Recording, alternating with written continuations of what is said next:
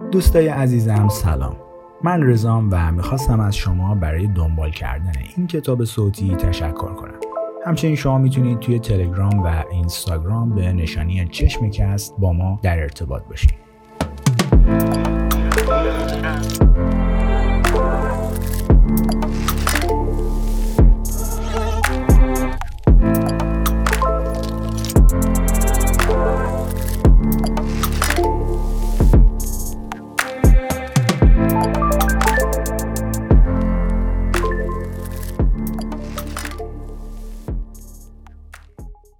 ادامه کتاب صوتی هنر رندانه به چپ گرفتن اثری از مارک منسن. پیاز خودشناسی.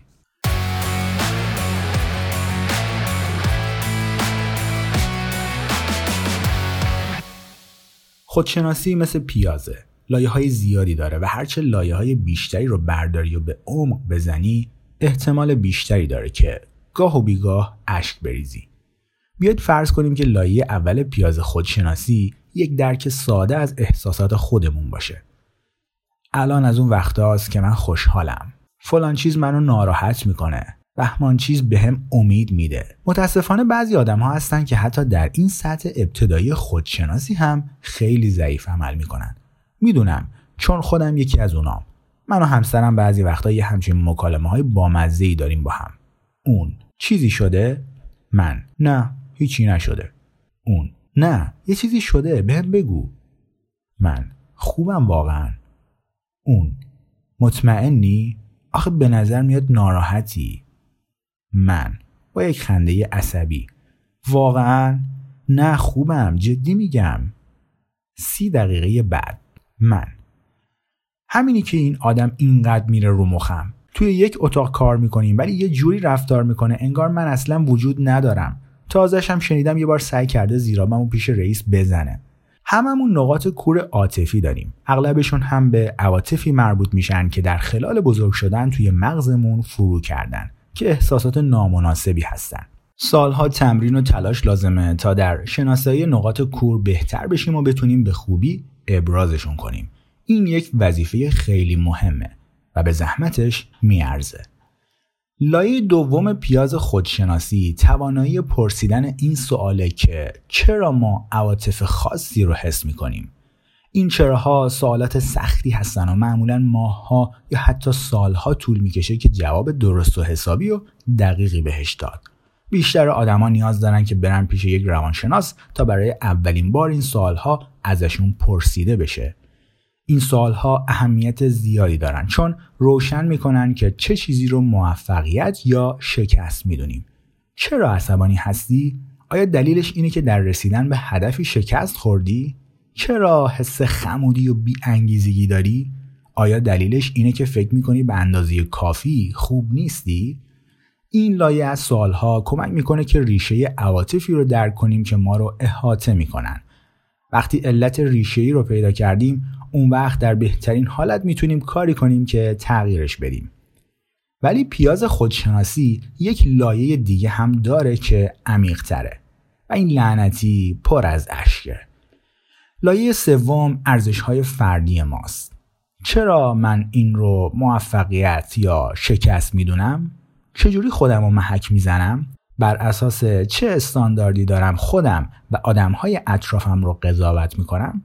رسیدن به این لایه خیلی سخته و مستلزم تلاش و زیر سوال بردن های مداومه ولی مهمترینه چون ارزش های ما ماهیت مشکلاتمون رو تعیین می‌کنن و ماهیت مشکلاتمون کیفیت زندگیمون رو ارزش ها اساس هر چیزی هستند که ما هستیم و کارهایی که انجام میدیم ارزش ها اساس هر چیزی هستند که ما هستیم و کارهایی که انجام میدیم. اگر چیزی که ارزش میپنداریم بیفایده باشه اگر چیزی که موفقیت یا شکست می‌دونیم گتری انتخاب شده باشه اون وقت هر چیزی رو که بر روی این ارزش ها بنا میشه یعنی افکار، عواطف، حس های روزمره تا سریا کج میره بالا.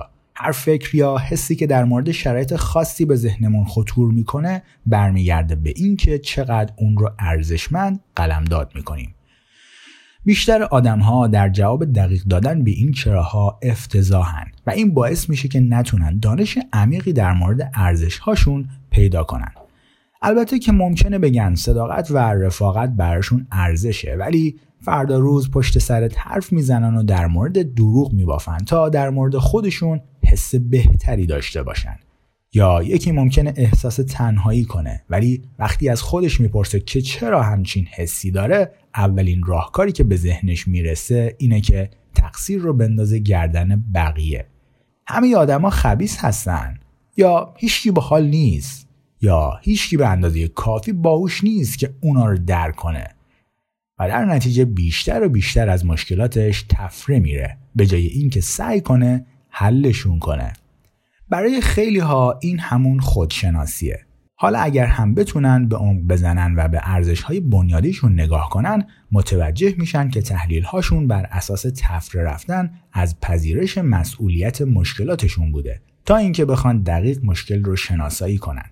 متوجه میشن که تصمیماتشون رو در راستای و به نفع سرخوشی های زود گذر گرفتن و نه خلق شادکامی واقعی بیشتر راهنماها و مدرسهای خودیاری هم این سطح عمیقتر خودشناسی رو نادیده می‌گیرن.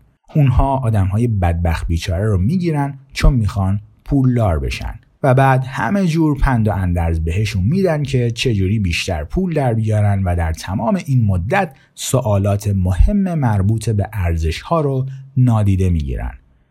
در درجه اول چرا احساس نیاز می‌کنن که پولدار بشن؟ چجوری موفقیت یا شکست خودشون رو میسنجن؟ آیا احتمال داره که ریشه ناشاد کامیشون یک ارزش دیگه باشه و نه این مسئله که یک بنتلی زیر پاشون نیست؟ بیشتر پند های اون بیرون در سطح کم عمقی کار می‌کنن و حال آدمها رو در کوتاه مدت خوب می‌کنن در حالی که مشکلات واقعی و بلند مدت حل نشده باقی میمونن ادراک و احساسات آدم ها ممکنه تغییر کنه ولی ارزش های بنیادی و معیارهایی که برای ارزیابی ارزش ها مورد استفاده قرار میدن تغییری نمی‌کنه. این پیشرفت نیست. این فقط یک روش دیگه برای رسیدن به سرخوشی های بیشتره. اینکه صادقانه خودت رو ببری زیر سوال کار سختیه. چون باید سوالاتی رو از خودت بپرسی که جوابهای ناراحت کننده ای داره. تجربه به هم نشون داده که هرچه جواب ناراحت کننده تر باشه احتمال بیشتری داره که درست باشه. یه لحظه وقت بذار و به یک قضیه ای که واقعا اذیتت می‌کنه فکر کن. حالا از خودت بپرس که چرا این قضیه رفته رو مخت. به احتمال زیاد جواب به یه جور ناکامی مربوط میشه. اون ناکامی رو در نظر بگیر و از خودت بپرس که چرا به نظرت اینجوریه آیا ممکنه اون واقعا از جنس ناکامی نباشه؟ شاید از زاویه اشتباهی داری بهش نگاه می‌کنی. یک مثال از زندگی خودم رو براتون بگم. اینکه داداشم جواب اسمس ها یا ایمیل هام رو نمیده میره رو مخم. چرا؟ چون انگار من تخمشم نیستم. به نظر چرا اینجوریه؟ چون اگه می‌خواست با هم رابطه داشته باشه ده ثانیه وقت میذاشت و یه جوری با هم تماس می‌گرفت. چرا این قضیه که با برادرت در ارتباط نیستی برات یک ناکامی محسوب میشه؟ چون ما داداشیم ما باید رابطه خوبی با هم داشته باشیم. دو تا چیز دارن اینجا عمل می‌کنن. یک ارزش که برای من مهمه و یک معیار که بر اساس اون میزان پیشرفتم به سوی اون ارزش رو میسنجم. ارزش من برادرها باید رابطه خوبی با هم دیگه داشته باشن. معیار من تماس تلفنی یا ایمیل بازی. من اینجوری موفقیتم به عنوان یک برادر رو میسنجم. با تکیه کردن به این معیار کاری می‌کنم که حس ناکامی خیلی وقتها بیاد سراغم. مخصوصا صبحای جمعه. می‌تونیم با تکرار این فرایند حتی عمیقتر هم بریم. چرا برادرها باید روابط خوبی با هم داشته باشن؟ چون از یک خانوادن و اعضای خانواده باید به هم نزدیک باشن. چرا به نظرت باید اینجوری باشه؟ چون خانواده باید بیشتر از هر کس دیگه ای برات مهم باشه.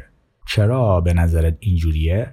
چون نزدیک بودن به خانواده یک چیز نرمال و سالمه چیزی که من ندارم.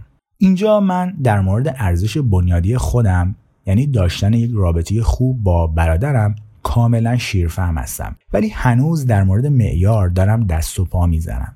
اسم دیگه ای روش گذاشتم. نزدیک بودن با اعضای خانواده. ولی معیارم تغییر چندانی نکرده. هنوز دارم خودم رو بر اساس تعداد تماس هایی که با هم داریم قضاوت می‌کنم و بر مبنای این معیار خودم رو با کسانی که می‌شناسم مقایسه می‌کنم.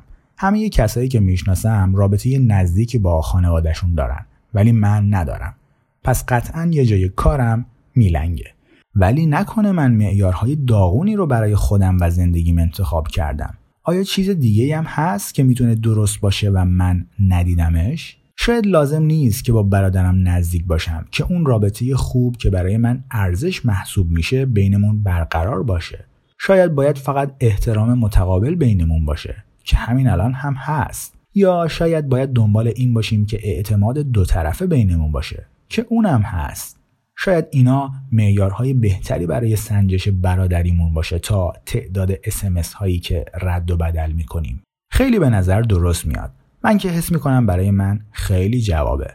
ولی هنوز خیلی درد داری که من و داداشم به هم نزدیک نیستیم و هیچ روش مثبتی وجود نداره که قضیه رو بهش ربط بدیم. دونستن این قضیه راه مخفی نشونم نمیده که باهاش از خودم تعریف و تمجید کنم. بعضی وقتها برادرها حتی اونایی که عاشق همدیگه هستن روابط نزدیکی ندارن. و این اوکیه. اوایل پذیرفتنش سخته ولی اوکیه. اونچه که در دنیای بیرون شما در مورد وضعیتتون صادق و درسته به اندازه اینکه شما اون رو چجوری می‌بینید با چه معیارهایی میسنجیدش و چجوری ارزش گذاری میکنیدش اهمیت نداره. آره ممکنه مشکلات اجتناب ناپذیر باشن. ولی معنای هر مشکل نه. ما روی اینکه هر مشکل چه معنایی داشته باشه کنترل داریم. چون می‌تونیم انتخاب کنیم که چجوری در موردشون فکر کنیم و با چه استانداردهایی اونا رو بسنجیم.